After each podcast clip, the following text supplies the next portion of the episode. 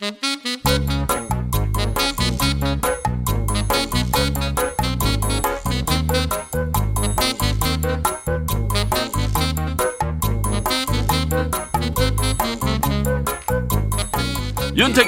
에헤 라디오. 에헤 라디오. 해피 뉴 이어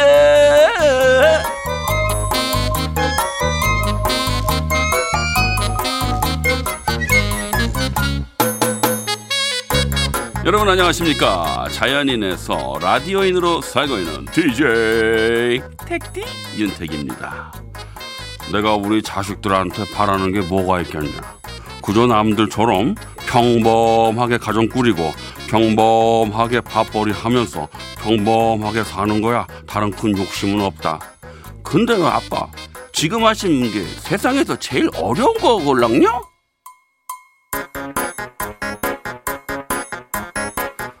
네, 맞습니다. 평범 어렵죠.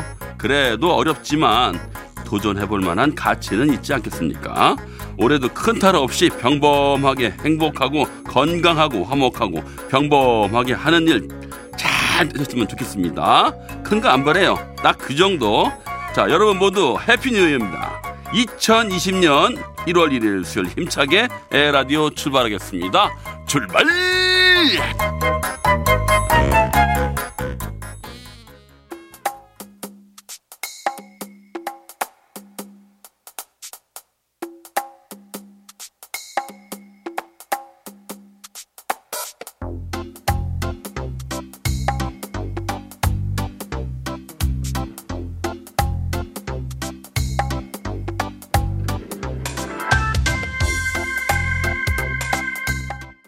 2020년 1월 1일 수요일 윤택의 에 라디오 첫 곡으로요. 오석준의 웃어요였습니다. 네.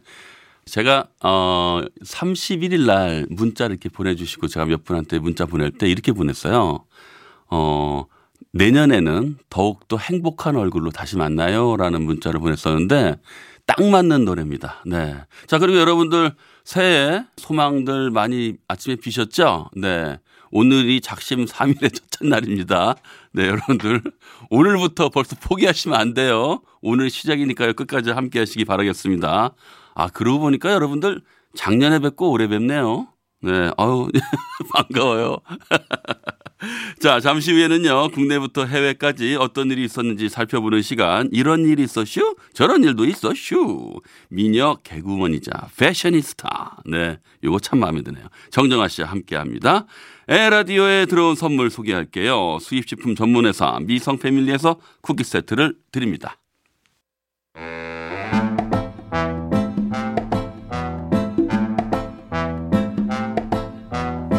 윤태기와 정아의 그런 일이 있었슈. 이런 일도 있었슈.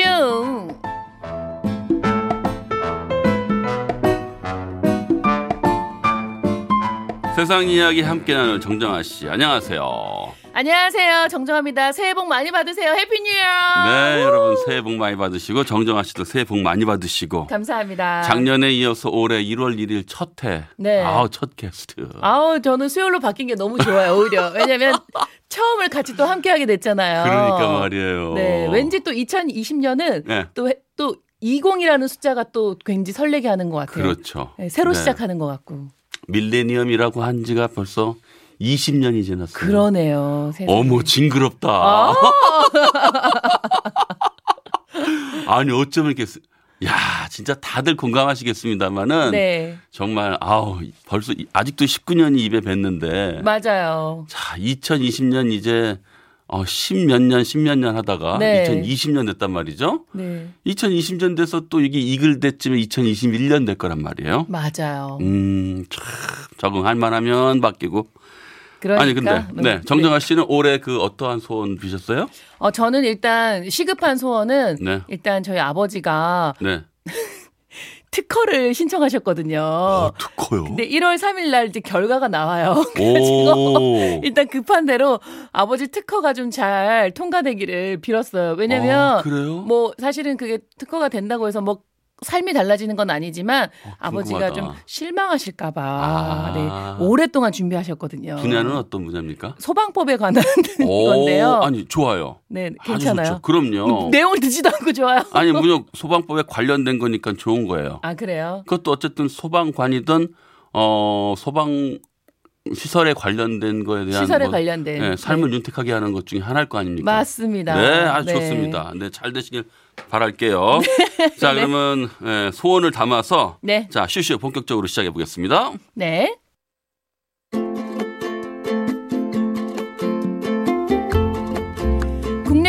해외까지 이런저런 소식과 각종 생활 정보들을 함께 알아보는 시간. 오늘의 첫 소식, 2020년에 새롭게 바뀌는 것에 대해서 이야기해 보도록 하겠습니다. 네. 윤택 씨는 네. 2020년에 바뀌었으면 하는 게 있을까요? 저의 날씬한 몸매로 좀 어떻게 진이가 나타나서 지극히 개인적이죠. 아주 큰 소원이네요. 네. 네네네. 2020년 1월부터는요. 네. 집배원도 주 5일 근무에 들어간다고 합니다. 야, 이거 참 반가운 소식입니다만은 네. 근데 주 5일 근무가 아니었었나 봐요. 그랬습니다. 그동안 많이 힘드셨을 텐데 네. 그래서 지난해 7월에는 집배원 노조가 집배원 증원 주 5일제 이행을 요구하며 총파업을 가결시킨 적이 있었죠. 네. 다행히 극적 합의가 이루어지면서 우편 대란은 일어나지 않았는데요. 네. 이에 우정사업본부는 농어촌 집배원의 주 5일 근무를 위한 사회적 합의 기구가 공고한 내용을 반영해 농어촌 집배원 주 5일 근무 대책을 합의했다고 밝혔습니다. 야, 정말 반가운 소식이네요. 자, 어떻게 변화가 되나요?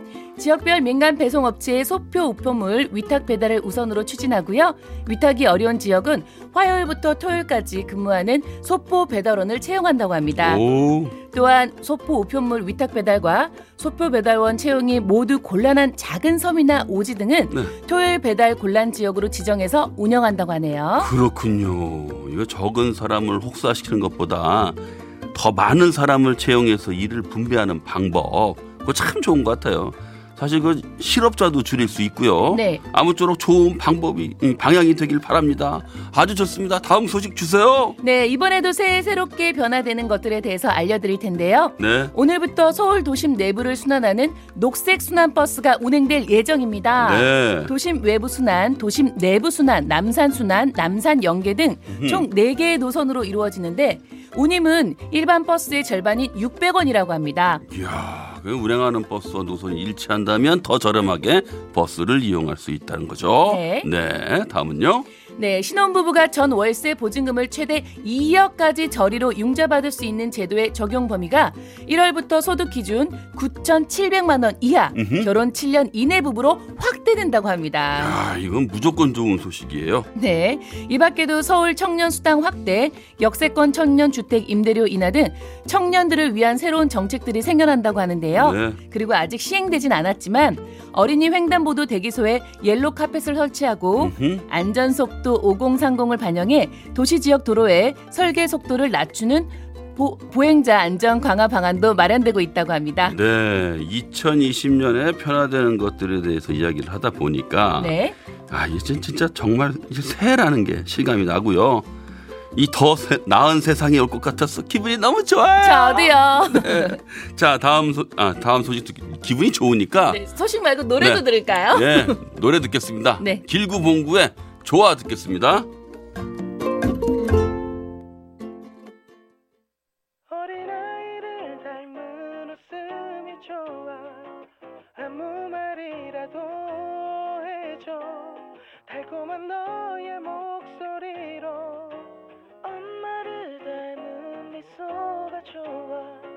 네 곁에 있으면 마음이 편안해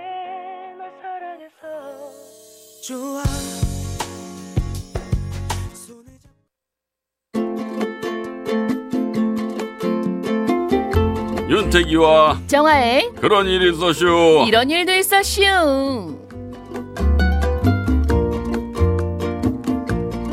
새해 맞이해서 소식을 듣다 보니까 네. 많이 궁금해지네요. 또 뭐. 있습니까? 네네. 네, 이번에는 2020년 여행 트렌드 이야기로 시작해 보겠습니다. 아, 여행 좋죠. 한동안 호텔과 바캉스를 합친 신조어 호캉스라는 단어가 탄생할 오. 정도로 호캉스는 여행 트렌드였는데요. 네. 윤택 씨는 2020년에 어떤 여행이 트렌드가 될 것 같으세요? 어, 2020년대는 네. 호화로운 것보다 네네. 약간 오지스러운 거. 음, 그러니까 아날로그로 돌아가는 듯한. 자연인 같은 거. 네, 한 여행 예약 사이트에 따르면요. 네. 반려동물을 키우는 여행객의 오. 56.7%가 동반 경험이 있고요. 음. 이들은 숙소 내 반려동물을 위한 시설과 이동 수단의 편의성을 최우선으로 고려해 여행 계획을 짰다고 합니다. 아, 이에 2020년에는 반려동물과의 여행이 새로운 트렌드가 될 예정이라고 하네요. 야, 반려동물과 함께하는 인구가 점점 늘어나고 있잖아요. 네. 그러니까 그럴 만도 하겠습니다. 네. 네, 또한 또 기존 전통적인 가족 여행 형태를 탈피해서 네. 조부모를 포함해 3대가 함께하는 여행, 음흠. 그리고 조부모와 손주로만 구성된 여행, 오호. 자녀가 없는 딩크족의 여행 등이 주목을 받는 것으로 예측되고 있습니다. 야 이게 진짜 확실히 저 가족 구성원이 다양해지다 보니까 이런 변화도 생기는군요. 맞습니다. 또 관광이나 휴양 대신 체험에서 오는 만족도를 중시하는 여행객들이 늘면서 음흠. 꼼꼼한 일정에 따라 움직이는 대신에 음. 축구 경기 관람이나 뮤지컬 공연 관람 등 그곳에서만 할 수 있는 특정한 경험을 바탕으로 여행하는 취향 여행 수요도 늘고 있다고 합니다. 오. 특히나 20대 여행객은 계획된 일정을 따르기보다는 음흠. 매 순간순간 하고 싶은 여행을 하고요. 다양한 변수를 고려해 계획을 최소화하는 유연한 여행을 즐기는 것으로 나타나고 있습니다. 연초가 시작되면 올 한해 휴가는 언제 갈까 어디를 갈까 결정하는 분들 참 많잖아요. 가족 형태 그리고 상황에 맞는 알찬 여행 계획하시기 바랍니다. 다음 소식은요. 다음 소식은 통증과 관련된 이야기인데요. 음흠. 가벼운 두통이나 복통부터 암 환자의 극심한 통증까지 응. 삶의 질을 저하시키는 것이 바로 이 통증인데요. 아 그럼요. 일반 생활에서 통증을 완화시킬 수 있는 여러 가지 방법 알려드릴게요. 야 이거 어떤 방법이 있습니까? 몸속에서 진통제 역할을 하는 엔도르핀이나 도파민 등의 분비를 유도하는 통증을 차단 또는 억제하는 게 핵심인데요. 네네. 올바른 식생활은 통증을 완화하고요. 기분을 좋게 하는데 도움을 줄 수 있다고 합니다. 아. 여기에 요가나 명상, 규칙적인 운동, 네. 숙면 등이 적절하게 병행되는 경우가 더 좋은 효과를 볼 수 있다고 하네요. 아 그렇군요. 이 통증 완화에 도움을 주는 혹시 그 제가 좋아하는 음식은 없을까요? 있습니다. 연어, 네. 청어, 어허. 고등어와 같은 등푸른 생선은 강력한 함영증 작용을 하는 불포화 지방이 풍부하게 함유되어 있어서 만성 염증으로 인한 통증 완화에 많은 도움이 된다고 하고요. 와 아니 항염증 작용하는 이 불포화 지방. 네. 야 이 등푸른 생선이요? 네. 와 또요. 복통 완화에 효과가 있는 페퍼민트, 항산화 작용이 있는 로즈힙과 히비스커스 차, 그리고 항산화, 함영 작용을 하는 폴리페놀 성분이 포함되어 있어서 어, 적, 적절한 양을 정기적으로 마시면 만성 염증이나 음흠. 이로 인한 통증 완화에도 도움이 될 수 있다고 합니다. 야, 이 차를 마시면 확실히 몸이 편안해지는 게 있는데 항염 작용도 한다니 얼마나 좋을까요, 이거? 네, 또한 콩, 네. 두부 등은 적절한 단백질과 탄수화물을 섭취하고 네. 발효식품, 일정량의 과일 섭취 등도 장기적으로 통증 완화에 도움이 된다고 하니까요. 음. 많이 드시는 것도 좋을 것 같습니다. 그러게요. 좋은 거 먹고 좋은 습관을 유지하는 게 건강의 핵심이지 않습니까? 맞습니다. 자, 오늘도 유익한 이야기 전해주셔서 감사하고요. 이어서 첫사랑 사연도 함께 해주시기 바라겠습니다. 네. 자, 노래 듣겠습니다. 레드벨벳의 사이코.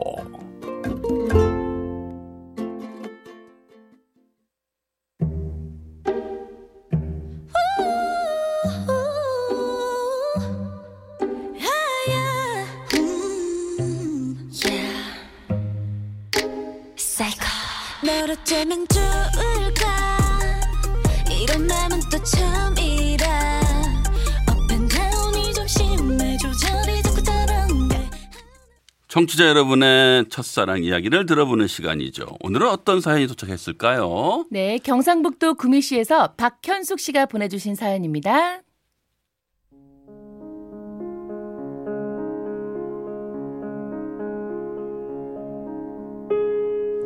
20대 중반 제가 다니던 회사에서는 점을 보러 다니는 게 유행이었어요. 사실 전 딱히 믿지 않았는데 새해가 시작되면서 안 다니던 도- 회사 동료들까지도 하나 둘씩 보고 오더라고요. 대박! 그 집 대박이야! 나보고 곧 어깨가 무거워질 거라고 그랬는데 우리 아내 딱 임신한 거 있지? 정말요? 근데 원래 임신 계획하고 있었잖아요. 아 계획은 했지만 생기는 건 다르지. 그런가? 어 나도 나도 나보고 허리 조심하라고 그랬는데 딱 디스크 걸렸잖아. 어머 진짜 용하지 않아? 그 바람에 회사에 있는 웬만한 직원들은 다 그곳으로 향했고 다들 상기된 표정으로 종이 한 장씩을 도- 손에 들고 돌아왔는데요. 그 종이 안에 너무나 자세하게 앞날이 나열되어 있었습니다. 남쪽에 있는 병원엔 가지 마라. 병을 얻어온다부터 어디에 가면 남편 될 사람들을 만난다 까지 다 적혀 있더라고요. 그러다 보니 평소 별 관심 없던 저조차 훅 하게 됐고 첫사랑을 운명처럼 만나고 싶은 마음이 있던 터라 저도 용하다는 그 점집을 찾아갔습니다.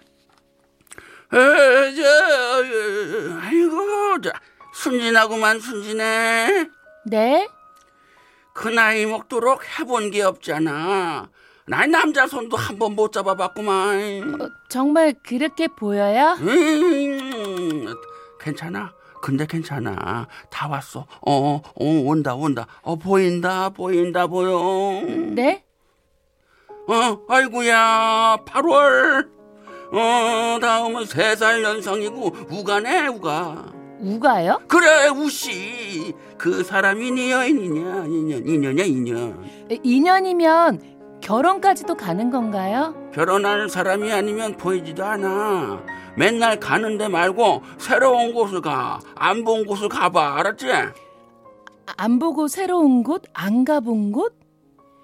저도 다른 여직원처럼 종이에다가 8월, 3살 연상, 우씨, 안 가본 곳에서 인연을 만난다 라고 적어 놨었고 그 종이를 다이어리에 넣어두고는 매일매일 생각하면서 꺼내봤어요. 사실 내 인연은 어디 있을까 막연하게 생각했을 땐 답답하기도 하고 외롭기도 했는데 곧 나타난다고 하니까 별 걱정도 안 되고 빨리 8월이 됐으면 좋겠다 하는 그 생각뿐이었어요. 그렇게 시간은 빠르게 흘러 여름이 되었고 여름이 되자마자 머리에 꽃단 여자처럼 이것저것을 돌아다녔습니다. 하지만 8월이 중순이 다 지나도록 인연은 나타나질 않았어요.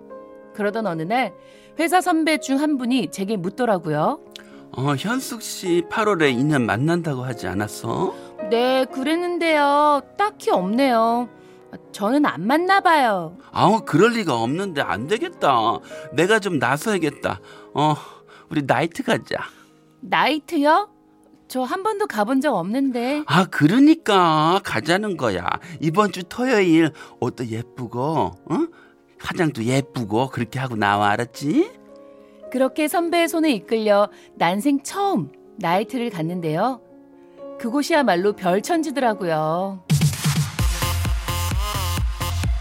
와, 선배, 여기 진짜 신세계네요. 아, 지금 뭐라는 거야? 안 들려? 아니, 아니요. 좋다고요. 우! 아, 아, 그래 나도 좋아. 하나, 자 흔들어 놀아.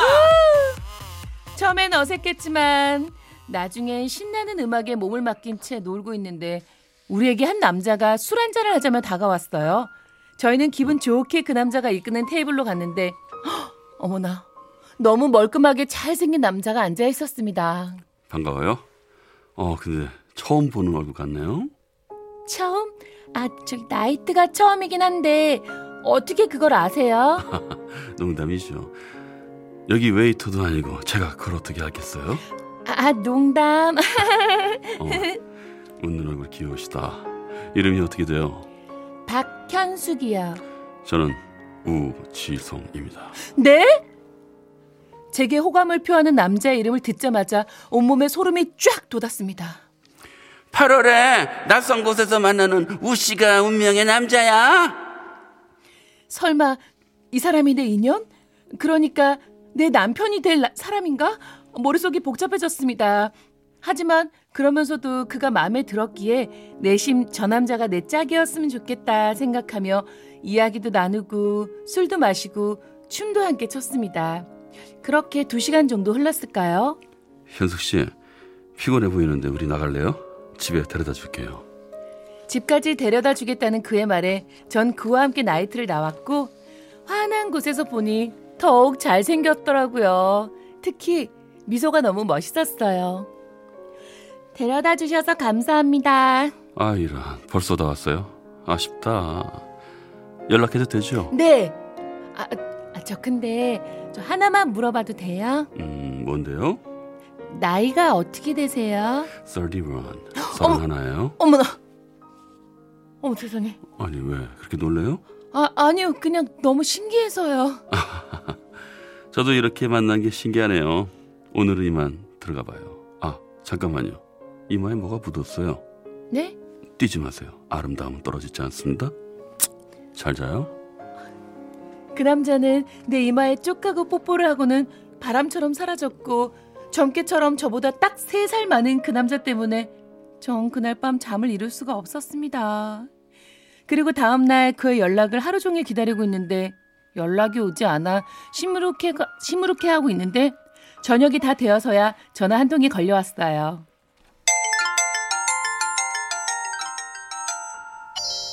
현숙 씨, 주말 잘 보냈어요? 피곤했는지 하루 종일 잤어요. 내 연락 기다렸어요? 어, 그건 아니고, 아, 아, 네. 현숙 씨 왜 이렇게 귀여워요? 당장 보고 싶다. 지금 나올 수 있어요? 지금이야? 집으로 갈게요. 30분 있다 봐요. 그렇게 전화를 끊은 남자는 정말로 30분 후에 집 앞으로 왔고 그의 손에는 예쁜 꽃다발이 들려 있었어요. 현숙 씨보단 덜 예쁘지만 받아요. 와, 예쁘다. 정말 고마워요. 단 조건이 있어요. 조- 조건이요? 음흠. 내 여자친구가 되어준다는 조건. 지성 씨. 왜 싫어요? 아니요. 너무 좋아요. 음흠. 그렇게 우린 만난 지 이틀 만에 연인이 되었습니다. 이 사람이 내 인연이구나, 내 운명이구나, 그렇게 생각하니 정말 더 좋아지더라고요. 게다가 첫사랑이었으니 얼마나 좋았겠어요. 우린 하루도 빠짐없이 만나며 사랑을 불태웠습니다. 만난 지 한 달 정도 지났으려나? 그때부터 바쁘다, 아프다 얘기하며 만나는 횟수도 점점 줄고 만나도 하품만 하고 너무나 티가 나게 변하는 게 보이더라고요. 하지만 그래도 이 사람은 내 운명이니까 이 시기만 잘 넘기면 돼 하면서 생각하고 참았습니다. 그러던 어느 날, 현숙 씨 혹시 애인이랑 헤어졌어? 네? 아니요. 잘 만나고 있는데 왜요, 선배님? 아니 지난번에 우리 갔던 나이트 어제 갔는데 현숙 씨 애인이 있더라고. 닮은 사람인가? 저는 그 얘기를 듣자마자 애인에게 전화를 해 물었습니다. 아니라니까.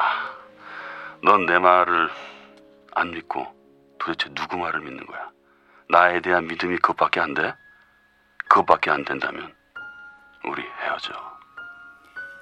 헤어지자는 말을 너무 아무렇지 않게 하는 남자를 보며 너무 충격을 받았지만 그럼에도 전 어쩔 수가 없었어요. 그 남자는 내 운명의 남자였으니까요. 머리로는 그런데 너무 변한 그의 모습에 마음이 지쳐가던 어느 날 나와 동갑의 생일이 하루 차이밖에 나지 않는 한 회사 동료가 제게 다녀왔다는 점집에 와서는 종이 한 장을 펄럭이며 다가왔어요. 아우 야 대박 나 결혼한다. 뭐 뭐? 언제? 대체 언제? 낯선 곳에서 우시성을 가진 세 살 연상의 남자를 만나면 그 남자가 내 남편감이다. 뭐?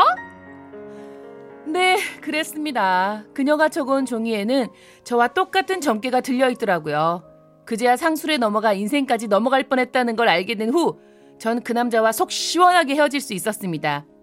그 이후 전 점집에는 절대 가지 않고 그 남자는 영원히 추억 속에 넣어두고 아주 가끔 한 번씩 안주 삼아 씹고 있네요. 우, 잘근잘근.